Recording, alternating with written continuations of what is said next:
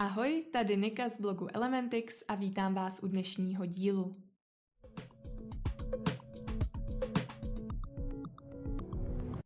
Dnešním tématem bude sebevědomí, protože je to podle mě hodně populární téma, obzvlášť v období dospívání, kdy se snažíme poznat sami sebe, svoje přednosti, ale i nějaké nedostatky a po případě se s nimi naučit i pracovat.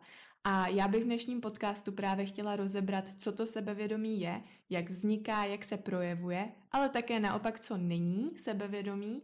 A nakonec bych chtěla přidat nějaké způsoby a typy, jak, jak ho vlastně budovat a formovat. A možná i nějaké svoje zkušenosti, jak jsem se s tím dřív poprala já, ale stále občas i ještě peru. Když se nad tím tak zamyslíme, tak ten význam toho sebevědomí můžeme najít přímo v tom slovu, protože je to vědomí, vědomí sebe sama, svých kvalit, svých schopností, předností, ale také svých slabostí a jakýchsi nedostatků. A je to také víra v ty naše přednosti a v naše budoucí výkony je silně spjato se sebehodnotou a sebedůvěrou, kdy není to úplně to samé. Spousta lidí to zaměňuje a spousta lidí to zaměňuje i třeba se sebeláskou, o které dneska nechci mluvit. Já chci vyloženě mluvit o tom, jak poznat sami sebe a jakým způsobem se naučit třeba pracovat s některými vlastnostmi. Nechci vlastně dneska mluvit o tom, jak se mít rád. To bych chtěla třeba zkusit natočit nebo nahrát vlastně ještě někdy jindy. V mnoha přednáškách jsem slyšela sebevědomí označovat jako schopnost, jako dovednost. Něco, co se vlastně dá budovat a formovat a to je podle mě pravda a souhlasím s tím. Sebevědomí má vlastně dvě formy. Ta první, řekla bych zdravá forma, je právě založena na tom sebepoznání a pochopení, kým opravdu jsme, bez jakýchkoliv filtrů, přetvářek nebo nálepek a ta druhá forma sebevědomí je vlastně založená na vnějším okolí, na egu, což ego je podle mě takové poměrně těžké téma na uchopení a ráda bych ho rozebrala někdy jako samostatné téma v jiném podcastu. Každopádně tenhle typ sebevědomí není trvalý, protože ho vlastně jakýkoliv podnět zvenčí může rychle změnit.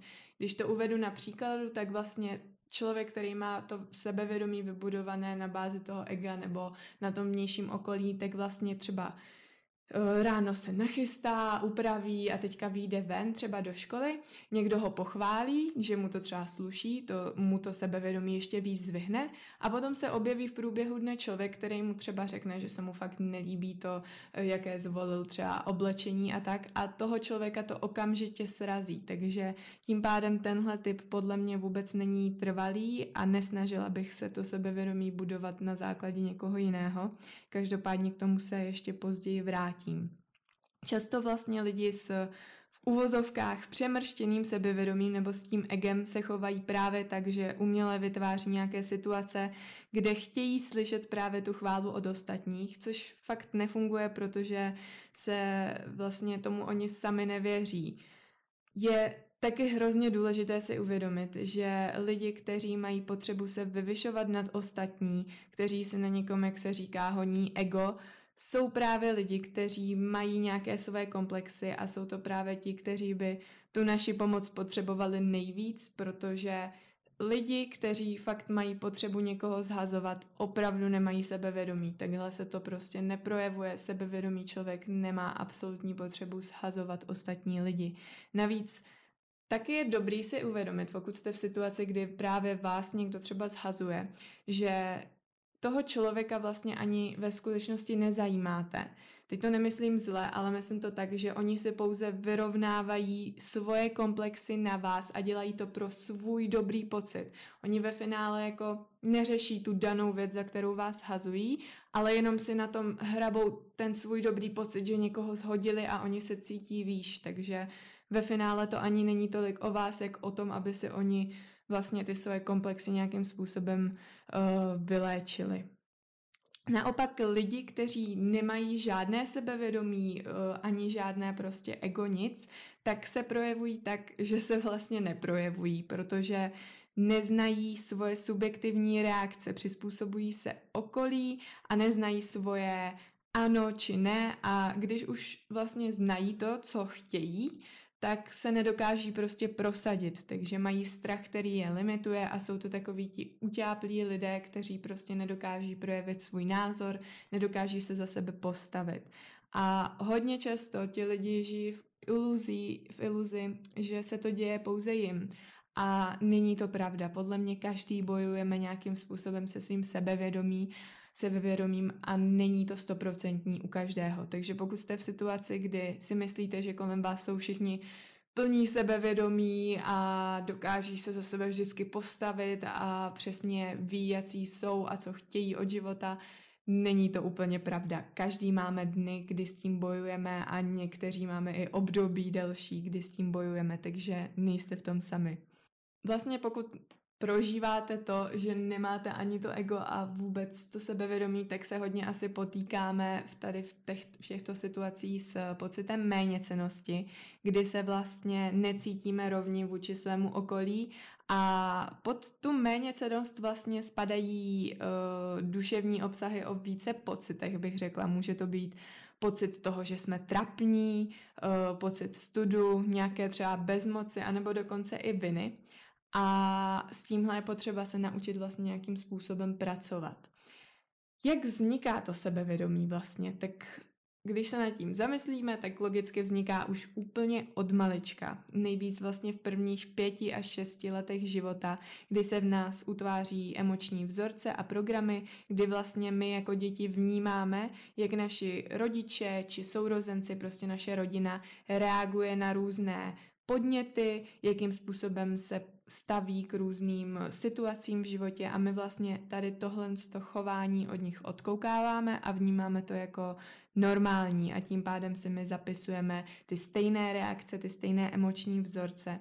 A proto je opravdu důležité, aby rodiče, když vychovávají své dítě, si dávali pozor na to, jak, jak se chovají, jak k němu přistupují, co v něm vlastně podporují a budují, protože vlastně v těch prvních pár letech našeho života, myslím si, že je to tak do těch šesti nebo sedmi let, se nám hodně věcí zapisuje spíš právě do toho podvědomí. Takže podle mě na to vznik toho sebevědomí mají největší vliv právě ti rodiče, a dál už se to potom utváří na základě zkušeností, které postupně nabíráme třeba ve škole, nebo i ve školce, ve škole a potom třeba i v práci. Myslím si, že spoustu lidí se třeba pot, pot, potýkalo i vlastně s nějakou šikanou nebo s nějakou formou té šikany.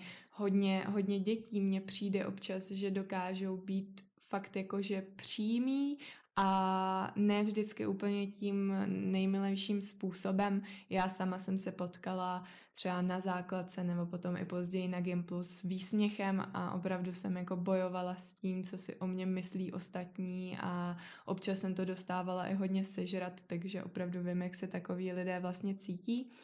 Ale důležité je si uvědomit, že my s tím můžeme něco udělat, že ne ostatní nemají kontrolu nad tím, jak my se budeme vnímat a můžeme vlastně to sebevědomí nějakým způsobem formovat a začít ho fakt budovat a mít tu zdravou formu toho sebevědomí. A já bych se právě už ráda podívala na nějaké ty způsoby, jak si to sebevědomí zvýšit nebo jak ho nabít. A první bych chtěla zmínit zákon zrcadlení. Tenhle zákon je vlastně úplně jednoduše o tom, že přitahujeme do života lidi, v nich se nám nějakým způsobem zrcadlí jak naše přednosti, tak ale i naše slabosti. A dá se na tohle udělat takové docela zajímavé cvičení, kdy si vypíšete na papír vlastnosti osoby, které, kterou nemáte rádi a dáte někomu blízkému člověku, kterému opravdu věříte, zaškrtnout vlastnosti, které podle něj máte i vy. A v tomhle se budete opravdu hodně divit, pokud to vyzkoušíte, protože já jsem to zkoušela taky. A myslela jsem si, jak nejsem vůbec stejná jako ta osoba, že prostě přes, přesně proto ji nemám ráda, že jo, protože je úplně opačná než já a e, takhle bych se třeba nikdy nezachovala a potom jsem zjistila, že některé ty vlastnosti opravdu sdílím a to i jako nějakým způsobem mi dodalo větší pochopení té osoby a vlastně i sami, sami sebe. Takže tohle si myslím, že je opravdu dobré cvičení, které můžete vyzkoušet, pokud se trochu zmítáte v tom, jaký jste. Protože zpětná vazba je důležitá. My na sebe nevidíme, takže potřebujeme ty blízké lidi kolem nás, aby nám vlastně nějakým způsobem ukázali, jaký jsme. Dalším typem je vyzkoušet si nebo najít si nějakou typologii osobnosti. Já jsem teď nedávno viděla právě přednášku od Hany Ondruškové. Pokud by vás to někoho zajímalo, najdete to normálně na YouTube, když si napíšete typologie osobnosti Hana Ondrušková. Tam nádherně tahle paní vysvětlila typologii lidí a již od dob vlastně pravěku, kde to úplně rozdělila nejdřív na dvě skupiny lidí, na lovce a pozorovatele a potom vlastně s tím vývojem té společnosti přešla až do dnešní doby, protože nás ve škole vlastně učí takové to klasické rozdělení toho, že cholerik je užvaný, flegmatik tomu je všecko jedno, melancholik je příliš přecitlivělý a sangvinik je společenský a optimistický a proto se většina lidí si řekne, že prostě no, tihle tři to je nic moc, tak já budu ten sangvinik, protože ten zní jako jediný dobře.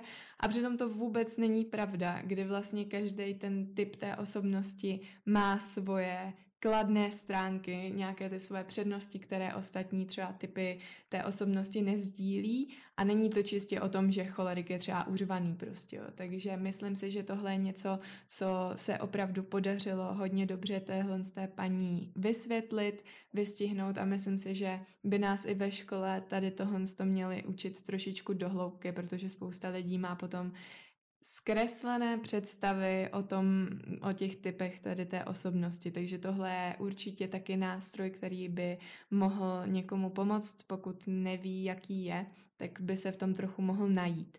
Další Dalším typem je určitě podle mě vybrat si kvalitní společnost. Pokud máte v okolí někoho, kdo má třeba příliš velké ego a potřebu si ho na vás zvyšovat, tak nejlepší, co pro sebe můžete udělat, je omezit a nejlépe vlastně úplně přetrhnout s ním kontakt. Vím, že kolikrát to nemusí být zrovna jednoduché, protože třeba s váma může chodit ten člověk do třídy, nebo je to, nedej bože, člen vaší rodiny, ale pokud máte tu možnost, odstřihněte si takové lidi a najděte si přátelé, kteří vás budou podporovat a s kterými budete růst a tím pádem i vaše sebevědomí, s kterými se navzájem fakt budete prostě podporovat. Protože čím díl vy budete ve společnosti někoho, kdo vás shazuje, tím hloubějc se to na vás bude podepisovat, tím víc si budete utvářet ty přesvědčení, ty falešné přesvědčení o tom, jak nejste dobrý v tomhle nebo v tamtom a tím hůř se vám s tím bude prostě časem bojovat a může se i stát, že prostě nakonec tady téhle představě o sobě podlehnete a budete si opravdu o sobě myslet věci, které třeba ani vůbec nemusí být pravdou. Chvála. To je podle mě taky velmi důležitý bod, protože pokud nedokážeme ocenit a pochválit sami sebe, tak od někoho druhého nebo dalšího nám to dlouhodobě určitě do sebevědomí nezvýší.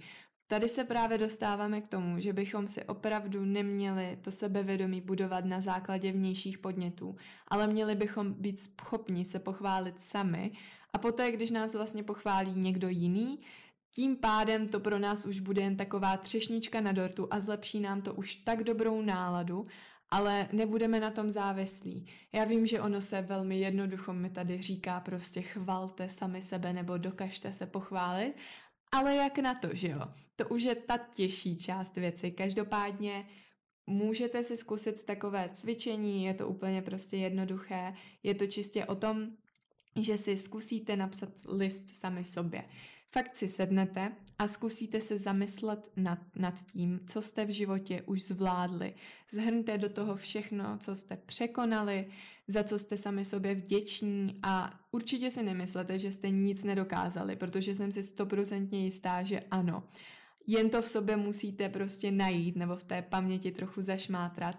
A pokud ale i tak nic nenajdete a fakt to sebevědomí nemáte třeba na žádném bodě, tak můžete zkusit začít u svých přátel, kdy vlastně požádáte nějakou svou blízkou osobu nebo i dokonce třeba rodiče, aby vám řekli něco, co si na vás vlastně váží a to vám třeba může taky otevřít oči a potom vás to inspiruje do toho vlastního dopisu k sobě. Já jsem tady tohle taky vyzkoušela, jinak bych vám to prostě ani neradila. A opravdu, když jsem to sepisovala, a sepisovala jsem to delší dobu, není to, že to prostě za pět minut se píšete, ale můžete si na to dát fakt čas, třeba i několik dní, vrátit se k tomu nebo i po měsíci.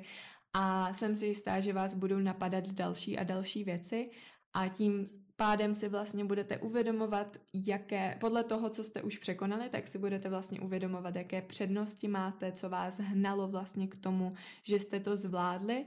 A nějakým způsobem můžete v sobě najít tu vděčnost sami sobě za to, jaký jste a Neříkám, že to bude hned, určitě to není ze dne na den celkově jako sebevědomí a nějaký ten přístup sami sobě. A ta změna myšlení probíhá fakt jako delší dobu a já si myslím, že je to kolikrát i běh na celý život, když to tak řeknu, ale určitě je to dobrý začátek toho, abyste nějaké to sebevědomí získali.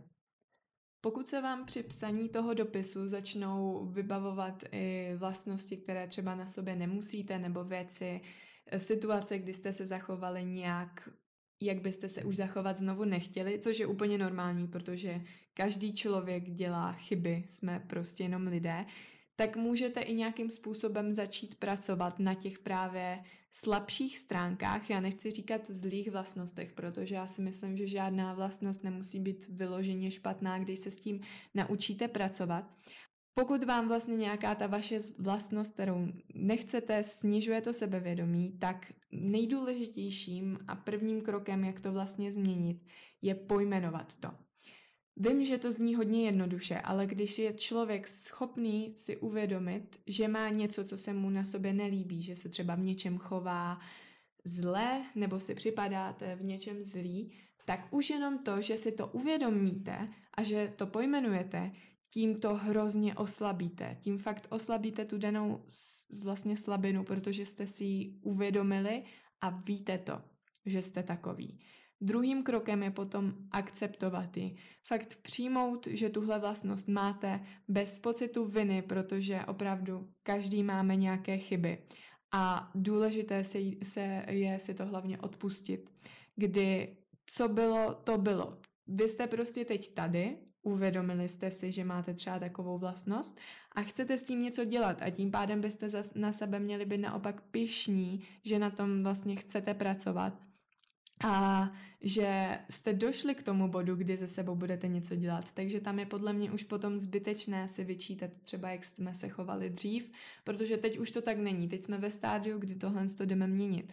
A pokud je pro vás třeba těžší si, si vlastně odpustit nějaké věci, tak třeba já můžu za sebe doporučit meditace. Ony existují i vedené meditace vyloženě na, na odpuštění sami sobě nebo i třeba druhým lidem, ale to už je zase jiné téma. Naše sebevědomí je vlastně spojeno s našimi myšlenkami a to, jak o sobě přemýšlíme, jestli se soudíme, porovnáváme a tak podobně, právě může ta meditace nám v tomhle pomoct naučit se sebou pracovat a může nám pomoci změnit tu perspektivu, ten, ten pohled nebo ten přístup k sobě. Takže pokud jste už nad tím třeba i přemýšleli, že byste to zkusili, určitě tím nic nepokazíte. Takže doporučuji meditace zařadit do svého života. Nemusí to být vůbec jako časté, ale myslím si, že je to jeden z dobrých nástrojů, jak uh, vlastně to sebevědomí taky nějakým způsobem formovat. Další důležitou věcí je srovnávání se.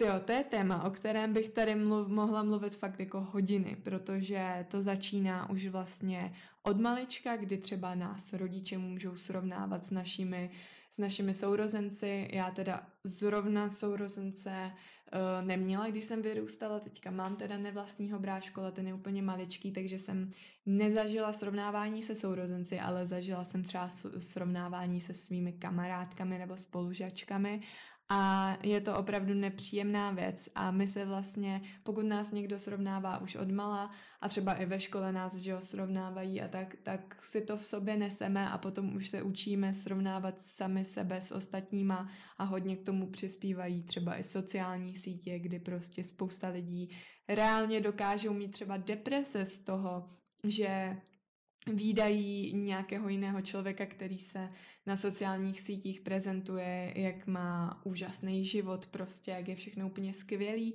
A fakt lidi dokážou mít fyzický pocit špatný z toho, že oni se tak nemají. A přitom tohle všechno může být jenom fiktivní fakt realita, kdy je to vlastně, no takhle, tohle všechno může být jenom výmysl, kdy vlastně člověk vůbec takový život třeba nevede a každý dáváme prostě na Instagram nebo na sociální sítě jenom to nejlepší z našeho života. A tohle je hrozně důležité si uvědomit, pokud máte uh, sklony k tomu se vlastně srovnávat s někým a zvlášť na těch sociálních sítích. Vůbec to nemusí být tak, jak se, jak se to zdá. Doufám, že tady tohle, co jsem všechno řekla, k tomu dávalo smysl, protože teď se mi docela rozjeli ty myšlenkové pochody o tom, ale srovnávání je špatná věc a měli bychom si to zafixovat my, měli by to vědět i naši rodiče, protože jestli je nějaký způsob, jakým si fakt snižovat svoje sebevědomí, tak je to právě srovnáváním se. Takže pokud možno, tak eh, začít s tím, že si vůbec uvědomíte, že se vlastně máte potřebu třeba s někým srovnávat nebo máte potřebu s někým vložně soutěžit o tom, kdo je jako třeba hezčí nebo kdo je lepší člověk a tak. Takže první si to uvědomit a potom postupně se to snažit měnit. Vždycky, když se přichytnete u toho, že se s někým srovnáváte, tak to zastavte. Začnete dělat něco jiného. Přesměrujete tu pozornost někam jinam.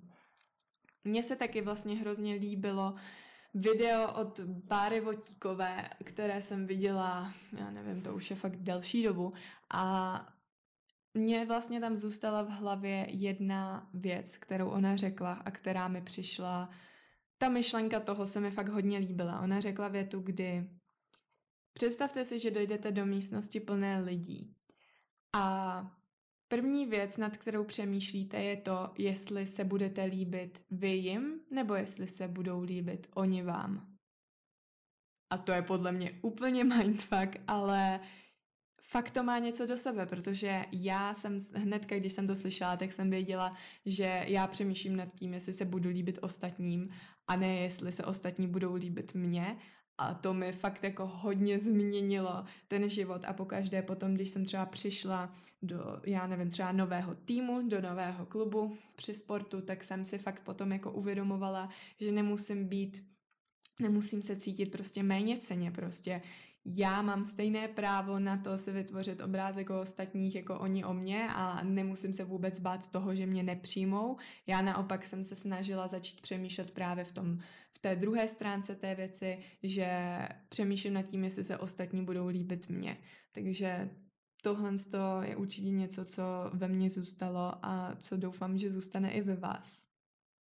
Jako poslední věc, bych uh, chtěla jako zmínit, jak, jak moc nás limituje náš strach, který, když máme prostě strach se za sebe postavit, který nám bere vlastně naši svobodu a já si myslím, že nejlepší způsob, jak se zbavit prostě strachu třeba z eh, mluvení třeba před třídou, to se hodně děje lidem třeba ve škole, že mají strach, nevím, z toho mít prezentaci, nebo říct nějaký svůj názor, nebo odpovědět na, učitel, na otázku učitele, tak nejlepší a jediný podle mě i způsob je konfrontovat ten strach. Fakt vyloženě nějakým způsobem se dokopat, najít tu motivaci v tom se dokopat a dělat ty věci, z kterých ten strach máme, protože já si strach představuju vlastně jako takovou bariéru, kterou si sama buduju, kdy se vlastně třeba, dejme tomu, zavírám do vězení a tím pádem mě to vlastně omezuje na svobodě a to já vlastně vůbec nechci. Takže se snažím naopak dělat věci, ze kterých ten strach mám a tím pádem potom vlastně i líp poznávám ty svoje subjektivní reakce, to, co opravdu chci. A možná někteří si jako řeknou, se spokojí s tím, že prostě třeba nejsou zrovna ti, z kterých by, uh, kteří se chcou prosazovat a tak, ale já jsem slyšela hrozně dobrou větu někde a to je taky další eh, věc, která mi zůstala v hlavě a byla to vlastně otázka. A viděla jsem to vlastně i v jednom článku ještě. Tak byla to otázka, kdy se e, někdo ptal na to, co je nejbohatší místo na světě. A teď já už jsem začala přemýšlet, jakože jaký stát nebo jaké město. A teďka jsem se podívala na tu odpověď, protože jsem jako si říká, jestli budu do, dobrá a vůbec jsem se netrefila, protože odpovědí bylo, že je to hřbitov. Že hřbitov je nejbohatším místem na světě, protože tam jsou vynálezy nikdy nevynalezené, písničky nikdy nevydané, básničky nikdy nevydané, jo, prostě myšlenky nikdy nevyřčené. A když jsem tohle četla a potom i slyšela, tak mě úplně přijela husina a mráz po zádech, protože to je věc, která mě vlastně donutila si začít ten strach vlastně překonávat, protože nechci skončit s tím, že umřu a nikdy neudělám to, co chci dělat, co mě bude dělat šťastnou, jenom proto, že jsem neměla sebevědomí na to, to udělat nebo na něco říct a tak. Takže doufám, že vám to nějakým způsobem pomohlo. Když to tak zhrnu dneska, tak jsme si podle mě řekli všechno, co jsem plánovala říct. Uh, byl tam vlastně ten zákon zrcadlení, nějaké to cvičení, jako vypisovat si na papír ty vlastnosti osoby, které nemáme rádi, typologie osobnosti, vybrat si kvalitní společnost, chvála sam, sama sebe, ostatních, napsat si list sami sobě, co jsme vděč, za co jsme na sebe vlastně pišní, za co jsme sobě vděční, nějaká ta změna těch vlastností slabších stránek, meditace, srovnávání se a nakonec jsem vlastně probla, probrala ten strach, takže doufám, že vám to opravdu k něčemu bylo. Určitě budu ráda za jakoukoliv zpětnou vazbu, ať už to bude pozitivní nebo i nějaká kritika. Ráda to přijmu a snad do budoucna zlepším. A doufám, že se budete mít krásně a já se těším u dalšího podcastu.